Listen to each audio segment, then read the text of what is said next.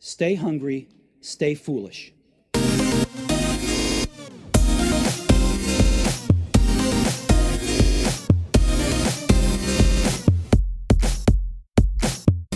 So now on the Innovation Show, it gives me great pleasure to welcome Jeff Kreisler, co-author of the awesome Dollars and Sense with Dan Ariely. Jeff, I'm going to let you give your own introduction because you have such a great background, a polymath in the true sense of a polymath, and it's something we celebrate on this show the whole time. So if you wouldn't mind, before we go into the background of the book and the themes you touch on, it'd be great to get a bit of a background on you, Jeff.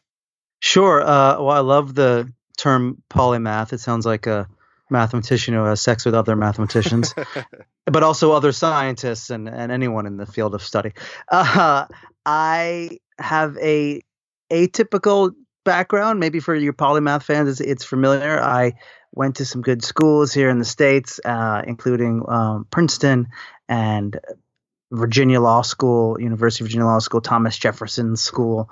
And I was sort of on that track. And then I took a detour and I became a stand up comedian and I focused on political comedy. I won uh, the Bill Hicks Spirit Award, which I bet a lot of your listeners know Bill Hicks. It was a lot to live up to. Uh, and I journeyed down that road for a while. Then I got interest from someone to say, Hey, do you want to write a humor column about business and finance? And I said, No. And then they said, It will pay. And I said, Yes. So I learned about business and finance. I, I had a degree in economics from Princeton. So I sort of knew what I was talking about a little bit. From the column, then I got an opportunity. Someone approached me to see if I wanted to write a book.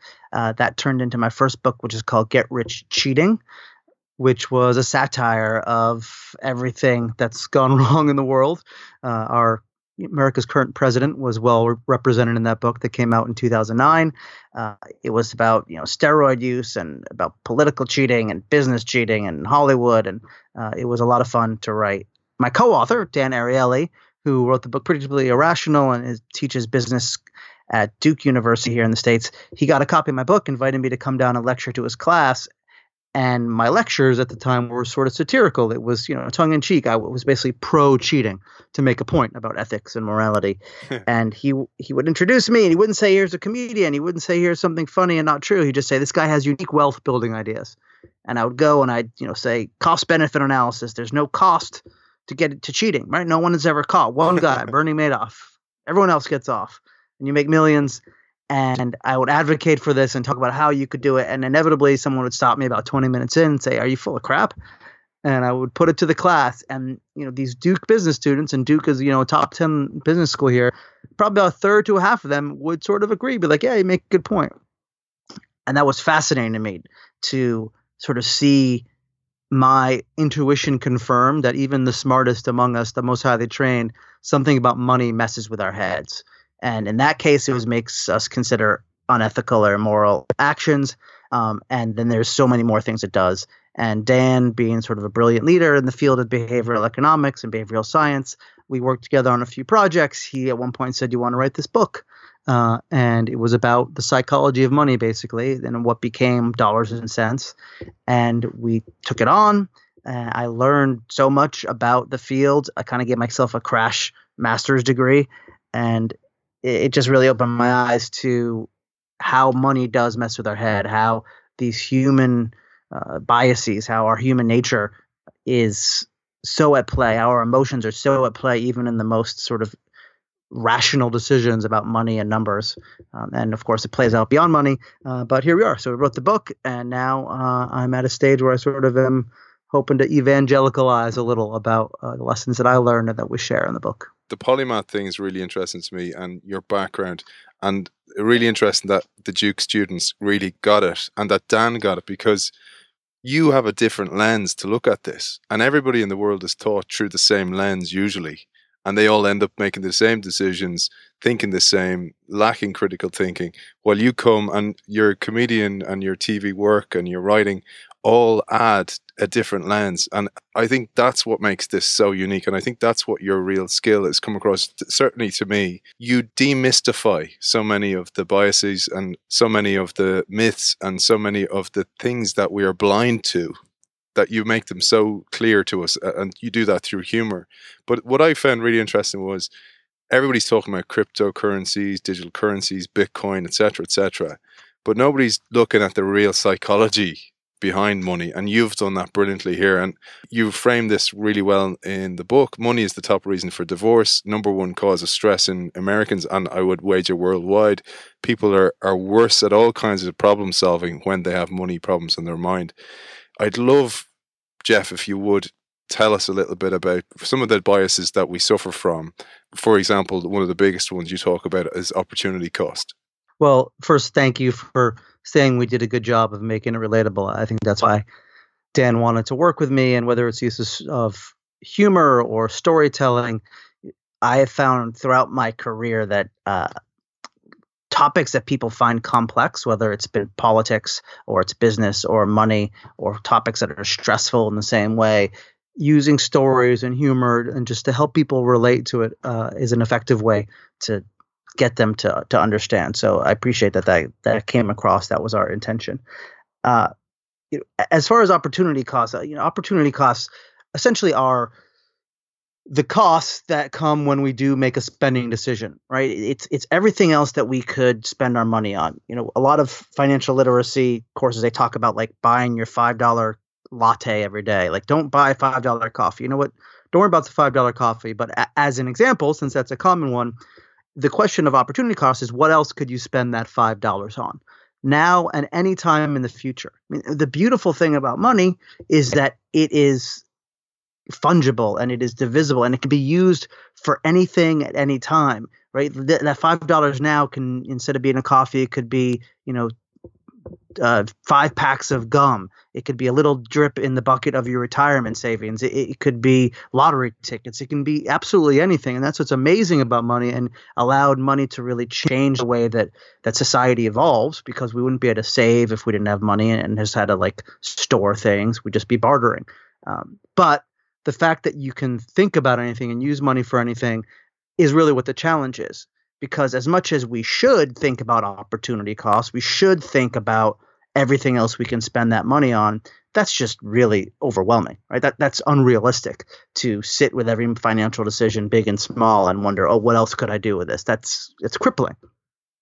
So, given that that isn't what we do, right? We don't think about opportunity costs, and our you know hope in the book and in the talks I give and in all the work that Dan does and everything else is to get us a little closer to thinking about opportunity costs or at least to recognize these biases, these things that take us away from op- opportunity costs. Um, and it's really been amazing to me to, to see how little we do think about opportunity costs, even when we should. Uh, Dan did an experiment where he went to a car dealership and he asked people who are about to spend $30,000 on a Toyota, you know, what else could you spend $30,000 on?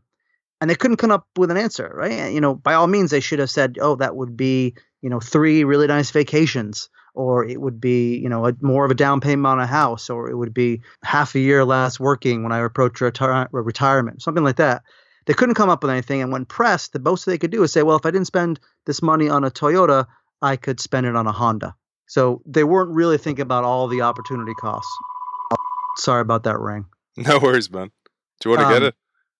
No, no, it's my fax machine. okay, I still cool. have a fax machine because I'm 300 years old. anyway, so they were they, they uh, so at the dealership they weren't thinking about the opportunity costs, and we weren't thinking about the opportunity costs, and and really the opportunity costs are how you should think about money. But then we have all of these biases, things like uh, you know sale prices and and special deals, um, and our own sort of preconceived notions, and all the things that we go on and cover in the book that take us away, that that lead us astray. Um, from finding what that real opportunity cost and, and ultimately opportunity cost is what we commonly call value right? The value of a purchase is really like deciding is it worth giving up all these other things it could be to get this now?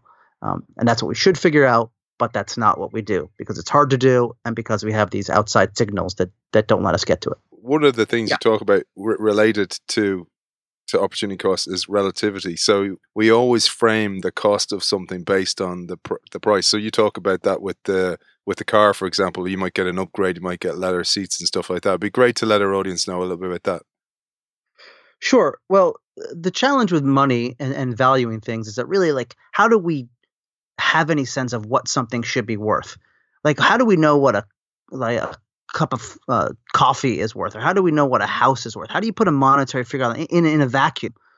The truth is we we can't possibly figure that out. So what we end up doing is we end up comparing that price to other prices. Typically, you know what uh, we maybe have paid for a house or a Coke in the past, or or in the case of relativity, we create categories like there is the Coca-Cola now and there's a Coca-Cola on sale. Uh, the there's uh, you know I use the example of a sweater in the book. There's um, a hundred dollar sweater that's been marked down to sixty dollars. Right. In that case, that one item has created two things to compare: a hundred dollar sweater and a sixty dollar sweater. And compared to that hundred dollar sweater, the sixty dollar sweater seems like a great deal. Because if you just were to walk up to a sweater and look at it, how would you have any sense of what you should pay for? Like, how do you judge? Is it how long it's going to last? Is it how warm? Is it how cool I'm going to look in it? So you've created these two different items to compare them to, and, and relativity is looking at the relative value. Um, you know, it comes up in a lot of senses. The most common is in sales, right? People always ask me, particularly you know, now when recording this after uh, the holidays, like, what about sales? Like, isn't it always great to get stuff on sale? Well, no, it shouldn't matter if it's on sale. You're never saving that $40, right? That $100 sweater doesn't exist. What you should be thinking about is should I spend $60 on it?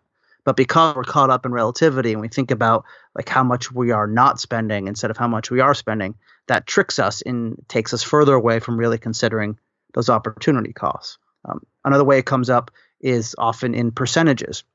Right, like we'll ask if you are at a, uh, a store and you're buying like a stack of printer paper and it costs $15 and the clerk tells you that down the street is another store that they can sell the same thing for $5 most people would walk down the street to save $10 but if you're in a furniture store and you're buying a, sofa for $1015 and the clerk says down the street it's available for $1005 most of us would not walk down the street to save that $10 because that doesn't seem like a big deal.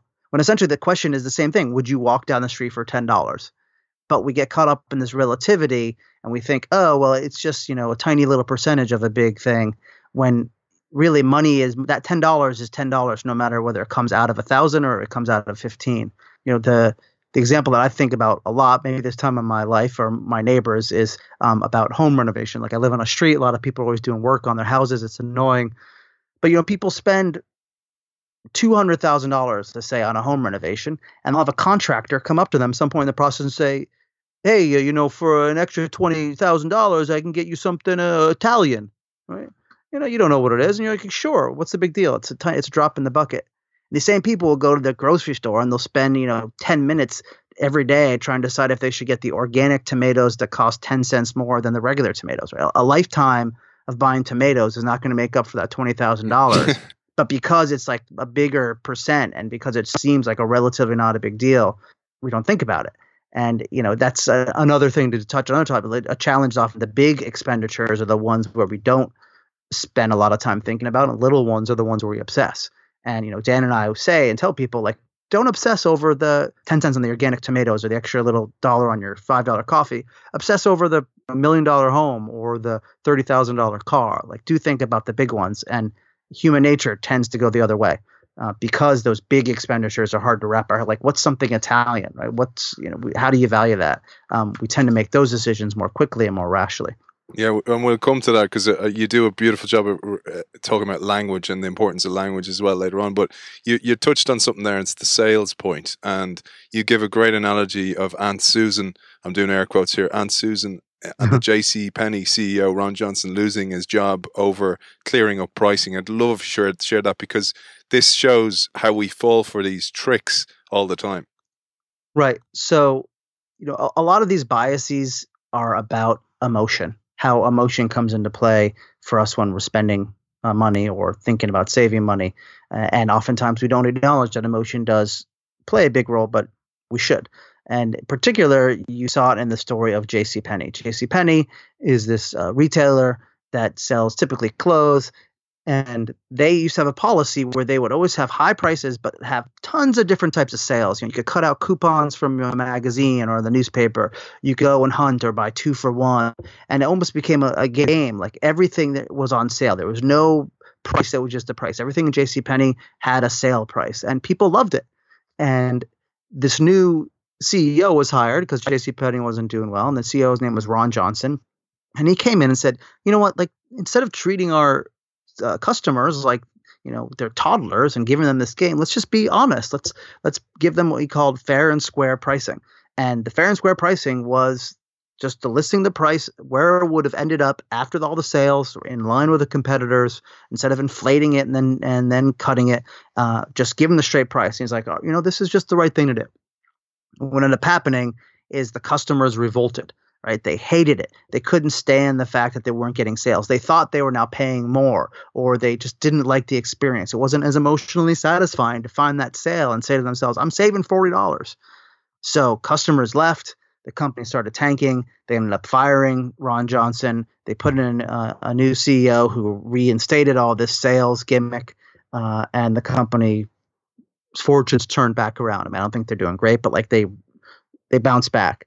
You know, it seems rational, right? If if you ask someone in a moment of calm, do you want to have to hunt and peck for a bunch of sales, or do you want to just know what something costs? We would probably say, just tell us what it costs. Then we get in that moment and you know we light up we have a little dopamine rush when we feel like we've accomplished something oh my gosh you know i went and i, I saved $200 today well yeah you also spent $700 but it's that saving that feels good right yeah yeah one of the things you, you link to this as well is the idea of owning property so you give the great analogy of tom and rachel and selling their house and, and the overvaluing we have with things that we've put a lot of time into or things we own that we're selling on we overvalue. Sure. I mean, there's something called the endowment effect, which is basically like when you own something uh, and you become, again, emotionally attached or invested in it, you tend to think it's worth more than anybody else does. Uh, and you know, in some ways, it makes sense when you think about selling something. You always want to sell high, and a buyer wants to buy low. But it, it's more than just wanting to like maximize the sale. It's really a sense of what you think the value of something is. I mean, there are experiments where literally someone like I think it was for a coffee mug. Uh, if someone held a coffee mug for five minutes, they uh, were were uh, would require more payment from someone else to sell it than if they just like were told here how much would you sell this mug for if it was yours just like the, the act of holding it um, and and it makes you sort of think about that typical um, you know the drug dealer approach that old cartoon character who was like hey kid first one's free right? Get them addicted. Yeah. Um, and, and I, I, love to think about, uh, you know, I get a lot of solicitations for free um, cable networks like HBO, and I love to think of like an HBO executive, like, say, kid, you know, watch a, a free month of movies. It's on us, and then you get addicted. I, IKEA is a, an international brand. So yeah. I'm sure your listeners know IKEA. Yeah. Uh, and they're typically a lot of their furniture is stuff that you buy and you build at home. And there are studies showing that like people just value a bookshelf no matter how poorly made it is and no matter how much it falls apart, if they've made it themselves, they value it more than something that didn't make themselves. Um, and it's it's fascinating, uh, and, and, you know it, it, again affects like our ability to value something. Um, you know, in the home sales, like a lot of times people like get a home and they have their personal touches and they put around right like their pictures of their family, and then they try to sell it. And when they are selling it, they think about all the amazing things that have happened. Oh, this is where you know little Joey had his first steps, and over here is you know where you know Samantha like learned to ride a bike, and like that has all that emotional impact like put into the value of it for them but somebody walking into an open house doesn't see that they see oh like they haven't cleaned over here or they see the the flaws and um you know it's important to recognize that in how we approach things that that stuff we have and are connected to we're of course going to value more than those that don't have those connections. Yeah, I love that the IKEA effect you call it, where you you get attached to you. You build this chair and it takes ages, and you've a load of spare pieces left over. But because you put exactly. all the time and effort in, you talk about as well loss aversion, and the endowment effect is really deeply connected with loss aversion. Yeah, absolutely, and and loss aversion for those that don't know is the idea that we feel the pain of a loss more than the equal pleasure we get from a gain. If you lose $10, you'd have to gain $20 to sort of even out that feeling. Uh, and and what that makes us do is like we are very like more inclined to try to avoid losses than we are to pursue gains.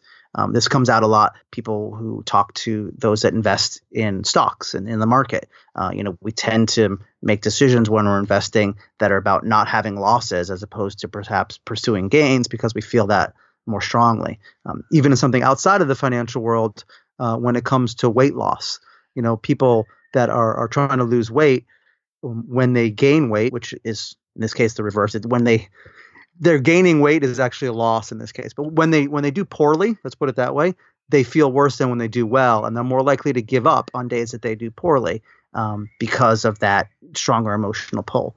Um, so when it comes to finances, uh, we tend to be making decisions that are, are more about you know not losing money. Um, and again, the like I said, the endowment effect sort of works with that. Like on the one hand, we feel that that this house has more value than others do, and then we're you know less willing to give it up because we're going to lose that value, and it sort of they work together to to heighten that gap between what how we uh, would value something and how a potential purchaser were in the case of of a home sale. And, and you talk about this. This is a nice segue for language because you talk about this where marketers use this to their advantage the whole time. For for example, a burger is ninety five percent fat free, not five percent fat.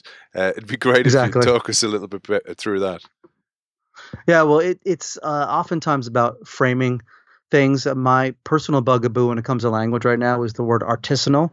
Uh, I feel like everything is artisanal. I don't know if that's happening around the world or it's just an American phenomenon, but craft as well. Craft, craft is everywhere. So same thing. It's another word for artisanal. I'm surprised it's not craft, comma artisanal, comma handmade. There are a few things that play with language. One is that I think sometimes a long description gives us that endowment effect because we sort of feel like we've spent a lot of time, we've invested a lot of sunk costs into listening to the description or something. But it, it also it makes us think that more effort has gone into something, right? Something artisanal suggests that there's been effort made to create this item. Uh, you know, a, a hamburger that's you know described um, by the ben- the positive attributes of it and how long it was cooked and where all the ingredients came from and and the story behind you know Bessie the cow like that makes us think that more effort has gone into creating that and the reason why that matters is because again when we can't value what something's worth we often rely upon guessing how much effort it went into it like how much you know time someone took to create this thing and that will be how we'll assess the value uh, you know there are studies showing if uh, a locksmith comes to open up your door, people are more likely to pay uh, or they pay more to the locksmith that takes an hour and fumbles around and breaks things and goes back and forth to his or her truck uh, than the locksmith that opens it up in one minute. Even though the question is should be how much is it worth for me to get in my house, not how long did that person take. Um, the same with like data recovery on a computer. If you want to bring your computer to someone who gets wiped out, uh, if they fix it in an hour, you're going to want to pay them less than if they take a week to fix it. Just because like the only way we can assess that value is by what we think is the effort, and you know it's it's a little silly if, when you really stop to think about it. Um, but that's what happens, and, and that's uh, you know another way we go away from the opportunity cost is we think about the effort, and language is a great way to convey that effort um, when you start talking about all of the you know work that goes into something. I mean, go to expensive restaurants, and you know half of the cost is is him hiring a writer to do the menu uh, and, and, add all this flowery language. Um, so that, those are a couple things that language does. Uh, you know, language is you know I, I even outside of behavioral science, um, it's very powerful and it can it can play on your emotions and it can just sort of it, it'll often take you where it wants you to go. Um, you know, I, I, think I mentioned earlier one of the things that attracted me to behavioral science when I got into it is it, is it sort of reconfirmed some of the assumptions I had and it provided scientific backing to it. And the studies that have been done about language have really proven that to be the case. And the 95% fat free instead of 5% fat is another example. Like language tends to focus on the positive attributes of something rather than the negative attributes because that then makes us feel good about it. And then we're more willing to pay for it. Yeah, and you touched on this really important point because you talk about fairness and effort and stuff like the surge pricing from an Uber or when Coca Cola were going to hike the price up on warm weather days, for example. Great if you tell us a little bit about because we've a lot of listeners who would own internet companies, and the internet has a really interesting twist in this as well, which will help them guide themselves on pricing, but also the language they use around their product you know, when it comes to effort and fairness, and really effort is oftentimes a shorthand for fairness for those of us that are trying to evaluate price, it's the effort that we see. And the only way we could judge effort is if we're aware of it. If we see that locksmith fumbling at things, or we know that the data recovery person took a week to do it. And one of the challenges is for those industries that you know that effort isn't clear. You know, there's not a transparency to the effort. Uh, and the internet is a great place. You you hire a, a writer off the internet. Speaking personally, um, how do you have any idea how long it took them? And you don't. Uh, you know, you think about Google, right? In Google, you go and search for something, and you you enter a term, and you press a button, and within like a second, they return four hundred thousand results. Right now, that seems like it took no effort at all, because it's hard to really understand what goes into that. Now, many companies and, and other industries understand that in order to like trigger this bias of ours, in order to sort of convey that effort, whether it's, you know, the right way or not for people to assess value, but whether to trigger that requires showing the effort, requires some transparency. Uh, you know, Kayak, uh, I think it's an international brand, but it's a, it's a, a website for searching for airfare and travel items. Uh, you enter your destination, your dates, and then they sort of go through a process where they show you all, you know, they spin through and you see like a, a thousand airlines listed and they slowly eliminate them and it takes a minute there's a progress bar you know progress bars are a big innovation Yeah. so essentially they, they try to show you all the things they're doing all the effort they're making and you value that um, there's a website that was showing you not just it was a dating website and it wouldn't just show you you know your 20 ideal matches. It would also show you the 100 people that you didn't match with to I show how much effort was made. Uh, you know the the city of Boston in uh, in uh, uh, Massachusetts here in America they it's a big city and in the winter they get a lot of potholes in their street and people would see you know three potholes on their street call them up and say come fix these and they wouldn't fix them for you know weeks and they would complain. So the city of boston created a, a website where people could see all the thousands of potholes in the city and see that every day you know 25 of them were getting fixed. And it showed the effort and even if the three on their street weren't getting fixed suddenly they valued their tax dollars and they valued their government's effort a little bit higher. Um, so you know finding a way to show that effort can really make a difference. Now people could you know manipulate that uh, they, you know they could sort of either show the true effort or they could do things like like I always sort of pick on consulting firms um, because I know a lot of people that work in consulting and uh, you know we think about and we use this example in the book you know you, you hire a consulting firm to do a project and at the end of the project you know they present you know a, a 200 slide powerpoint presentation and the first 100 slides are about like what meal they had on the flight out there. And, you know all you care about all you care about is the last slide like the advice which is usually like fire a third of your company. Um, but they go through this whole thing because it shows oh my gosh so much effort and then they charge you know 100 200 whatever a ton of money thousands of dollars. Um, because it looks like a lot of effort. Uh, so you know for you know the the startups as you mentioned out there finding a way to sort of convey the value of what they do is important. Um, there are a lot of ways to do it and that's probably a topic for another podcast you know explaining to people whether it's you know like marketing the value is you know you get higher uh, notoriety and you're going to sell more of your widgets whatever but one way is to show sort of the what goes into creating this um, sometimes it's about the effort to do a particular task or project and sometimes it's about the knowledge. Um, you know the, the final sort of thought for now on this you know this comes from also my my place as like a writer and speaker and person who I've sort of conveyed all this knowledge and it's you know maybe a task doesn't take me you know two years. It takes me a week to do but it's based upon what I've what I've learned. Um, the the story that resonated for me and that's also in the book is about this legend that uh, Pablo Picasso was sitting in a park and a woman came up to him him and, and said oh my gosh you're you're Pablo Picasso. Would you paint my portrait and I don't do a very good Pablo Picasso, but let's assume Pablo Picasso said, said "Sure, I'll uh, I'll paint your portrait." This is terrible, I'm, but I'm going to stick with it. I didn't know he's from India, man. Is he from No, India? no, this is like Italian. I don't, and he's not from. It doesn't. It doesn't matter. I've made this choice, and I'm stuck okay, with it. go it, man. Sure, I'll paint your portrait, and then I'll make a pizza for you. I'll pay. This is very terribly offensive, so I'm obviously not going to get any calls from Italy or India or any no, other country. no. He says, "Sure, I'll do your portrait."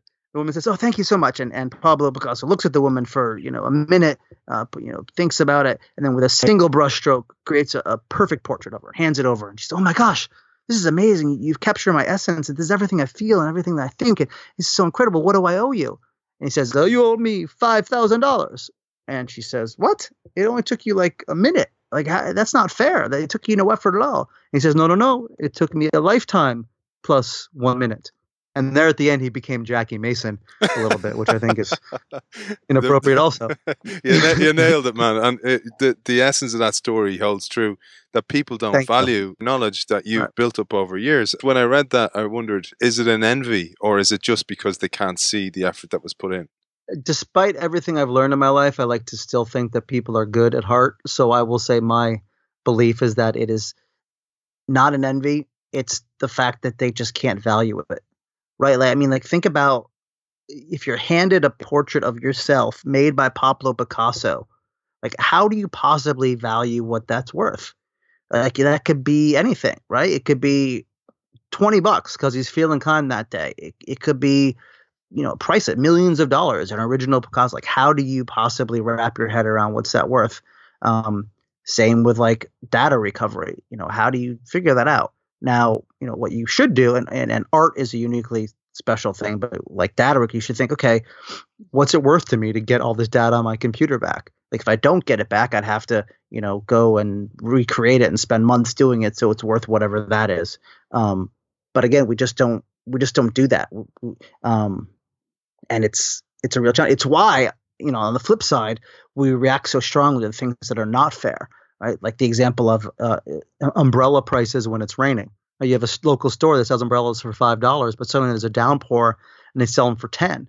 We think, oh my god, that's totally not fair because we know that it took no extra effort on their part. It, it took nothing for them to like suddenly raise it to ten dollars, so it seems unfair.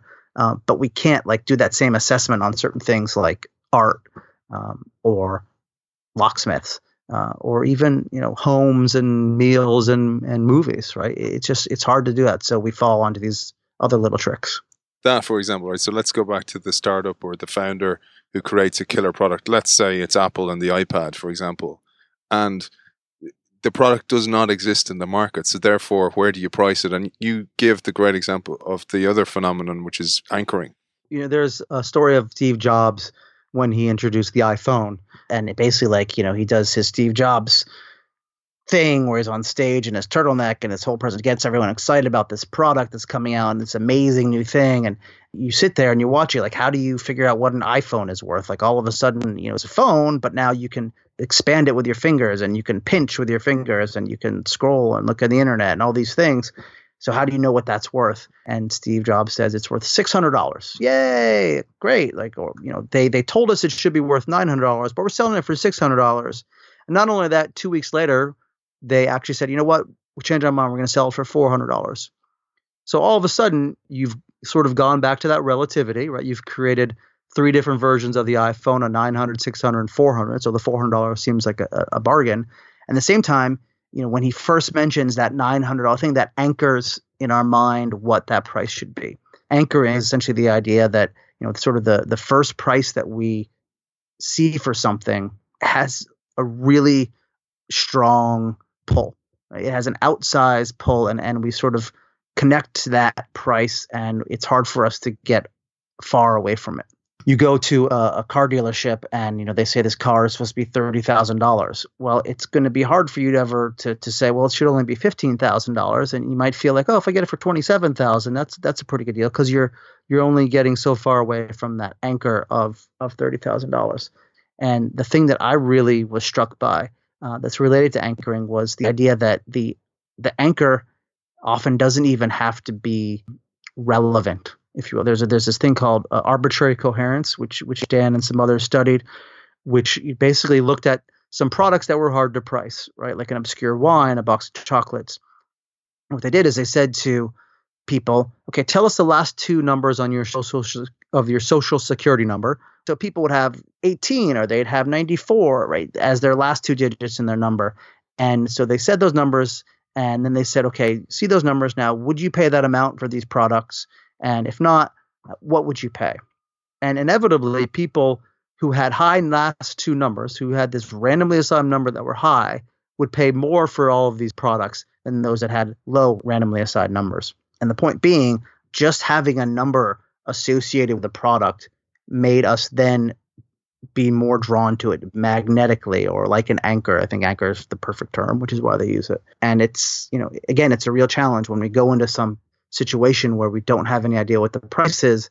The first price we see is eh, dramatically overweight listing prices. There was a study I think we use in, in the book about like home listing prices in in a town called Tucson, Arizona, and even you know real estate professionals who should know what things are worth they were affected by the listing price, right? A higher listing price made them think it they should pay more for it, um, and it just was it's, it's just a number, uh, and and we can we can have this affect us in so many ways, and and marketers, uh, for better or worse, uh, can either take advantage of that or can use it to their benefit, depending on your perspective. You know, for for the consumers in us, um, we should watch that they don't take advantage of us, and for the developers, we should be aware that it's a good tool we talked about startups and you know fintech businesses etc a lot of companies like that listen to the show.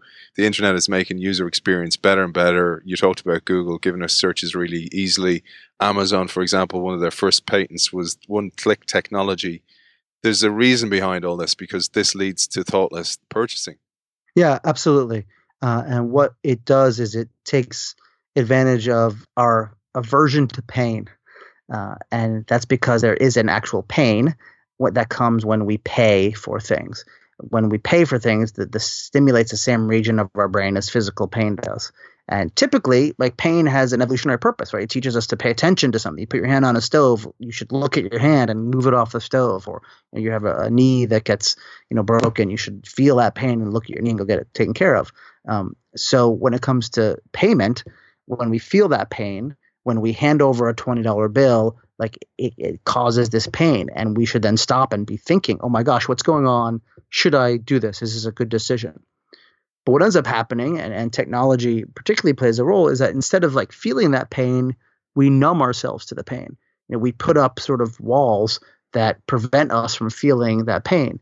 Um, automatic payment, uh, credit cards, now technology, they all make it so we're less aware of that pain excuse me, well, yeah, we're less aware of the payment, so therefore we don't really feel the pain of the payment, and therefore we don't stop and think about it. And going back to what we said at the beginning, we don't assess the opportunity costs. Um, there are studies that show when people use credit cards versus cash, they spend more, they tip more, and they're more likely to forget how much they've spent. Uh, you know, I often ask people, you know, do you use credit cards? Yes. Does anybody here, you know, have any idea how much money will, or what their credit card will be at the end of the month? and almost nobody knows, right? It's always a surprise to a certain extent. Um, it's because like we're not really aware when we spend money on a credit card, we, we forget about it. Um, and, and, there's even studies that show that that just this the thought of credit cards, like putting out paraphernalia, like a, Mastercard, a Visa logo, and the machines that do it, even that has the same effect. People will spend more, tip more, and be more likely to forget about it. It's not as strong as if they use it, but it's like we're Pavlovian, and it makes us like like fall into this habit. Um, and it's because we don't feel that pain of paying. And you know, technology in fintech, uh, you know, there's great promise in fintech. Ones that uh, you know, applications and developments um, and, and, little apps that that can help people save more, that can help them plan for you know special trips or retirement. There's great promise, but also a lot of fintech, or the one that that's more sort of known, it, it's designed to help us spend easier. Right? It's promoted as you know making your life easier. Amazon has a store where you can just go in and grab stuff off the shelf and walk out, and you don't ever look at the price. It just gets sent to your credit card. Like that, how easy is that? You don't have to wait in line. Yay! Well, then you don't think about the price, and you don't think about whether or not you should do that. Um, the same with things like Apple Pay, and eventually they'll be like you just blink and it goes to your credit card. Um, all these things yeah. make it so that we don't stop and think. We don't feel that payment, so we don't stop to think about whether or not it's a good decision. We don't think about the opportunity cost. So, you know, I always tell people when you're, you know, thinking about the latest technology and the thing that says how your life is going to be so much easier, that before you adopt it, to stop and think, well, is it really easier or is it better? Um, and it tends to be a lot that that a lot of the fintech tends to be about spending things more easily, not about spending them more wisely. And that's because what they tend to do is eliminate that pain of paying. Now, I should say for people developing stuff that isn't true for all fintech, but you know the the ones that are sort of supported by the the big uh, financial interests tend to lean that way. Absolutely, and it'd be great to touch on some solutions. For example, retirement, something that a lot of us kick the can down the road. And you talk about the marshmallow effect, for example, or the marshmallow test. It'd be great to touch on that. So some of the solutions, because we, I, I was really attracted to the book from the problems perspective because they're the same problems we see in business in innovation. They're the same biases that we have, and this mental accounting we do all the time, we're totally oblivious to, or or maybe we just pretend we are. We just close our eyes to it well, retirement is is an important problem, and it, it uniquely touches on many things uh, that are have to do with the psychology, money, and behavioral economics. I mean, it's you know consider uh, at the beginning I talked about how hard it is to value something, the price of something. I mean, how do you really estimate how much money you should save for retirement? Right, you have to think about how long you're going to live, how long you're going to work, what your standard of living will be. Then, are you going to have health problems? Like, what's the market going to do if I invest? All these, it's just so hard to think about it. So we just don't want to think about it and that lends us then or leads us then to sort of fall into these other little traps. Um, when it comes to retirement, you know, one of the big things that plays in is self control. You mentioned the marshmallow test, this famous test where you know they they put a, a kid in a room with a with a marshmallow on the plate, and they say if you wait you know 10 minutes or whatever the number was to let's say 10 minutes, uh, we'll give you two marshmallows. But if you eat this one marshmallow right now, you don't get it. And the kids inevitably they have no self control. They eat the marshmallow you know, there's also part of the study that those that actually do wait are proven to later have better decision making skills. But let's not talk about those freaks that can stop eating one marshmallow. like I don't know what their problem is. Um, so that's a classic example of like the, what, what self control is essentially is like we feel that emotion that that we feel connection to now to the temptation of right now that one marshmallow we don't really think about our future selves our 10 minutes down the road self i mean there are tons of studies showing that like the the money has a sort of a diminishing value as farther it gets out in the future, right? If you were to say to someone, "Would you do something for hundred dollars right now?" They're more likely to do it than if it's hundred dollars in a week, even though it's same hundred dollars. And um, it's because we don't have a connection to our future selves. Uh, we don't feel, you know, like we're going to get that pleasure and that temptation satisfied the same way a week, a month, you know 30 years in the future which is you know what retirement is. Um, some of that is you know because we think that our future selves are perfect. All of us you know i'll ask people sometimes to raise their hand if they promise themselves in the last week that they were going to go get some exercise. And then i say keep your hand up if raising your hand is all the exercise you've ever gotten this week. Yeah. uh, and tends to be honest because like we don't we we think that we're going to be amazing people the next day, right? We go to sleep at night. We're like, tomorrow is the day I do this thing, and we don't do it, um, but we think we're going to. And it's the same with retirement. We think, you know, on a certain extent, subconsciously or consciously, oh, you know what? I'll save for retirement later. Right now, I need to go on this vacation. Uh, right now, I need to to do this thing. Um, so retirement, in, in many ways, is about like a lack of self control, which is about a lack of connection to our future selves. Um, now, there are a few ways you're talking about solutions, and, and, our book does have a solution section that our publisher really wanted us to have, and it, it, has really resonated with a lot of people. I'm like you; I'm more interested in like the what's going on and the science behind it. But you know, we do offer solutions, uh, and, and you know, in general, what we try to do is we try to say, you know, we're not going to tell you you should put X percent here and Y percent there. Uh, we're not going to try to change human nature. I think that's where a lot of financial literacy fails is to try to make people have self control in this case. Instead, we're going to try to create systems uh, and environments that sort of take advantage of our human failings instead of having our human failings be something that's taken advantage of. Right? Put us back in control of our falling for relativity and the pain of paying and our lack of self control. Uh, you know, for retirement, there are tons of studies that that show, uh, you know, people that you know, typically in America, at least, you sign up for your retirement savings when you start a job. Like you get something called a 401k, and you basically check a box. Do you want to put how much do you want to put uh, aside every paycheck? And if you put the default option is, you know, yes, I want to save and I want to save, you know, a high percent. People are more likely to save that high percent than if you put the default option low. And part of that is just because like you don't want to think about it, or you don't want to go through the pain of thinking in this case. Um, so if you have your default option that people save money for retirement, that's one system that we can make as companies and society to make people save more. Um, a little trick that you can do in that same situation is they found that when people when people call their spouse at that moment of decision, just talking about that and thinking about their future makes them save more money right? Not that the spouses are definitely you know like say ah you have to save but it, it helps them connect to their future selves. Um, there's even a really cool study where when people interact with a virtual reality version of themselves when they're old like they they take a picture and then they a computer creates this you know 80 year old version of themselves and they have a conversation that makes them save more. Wow. now that's not like a realistic thing that can be you know replicated on a large scale. It's just kind of cool. Um, so you know connecting to our future selves has that impact. It, it doesn't um, you know it, that does a little bit of changing human nature because we makes us think about ourselves but it doesn't like just say you know have more self-control. No it recognizes that we don't have self-control.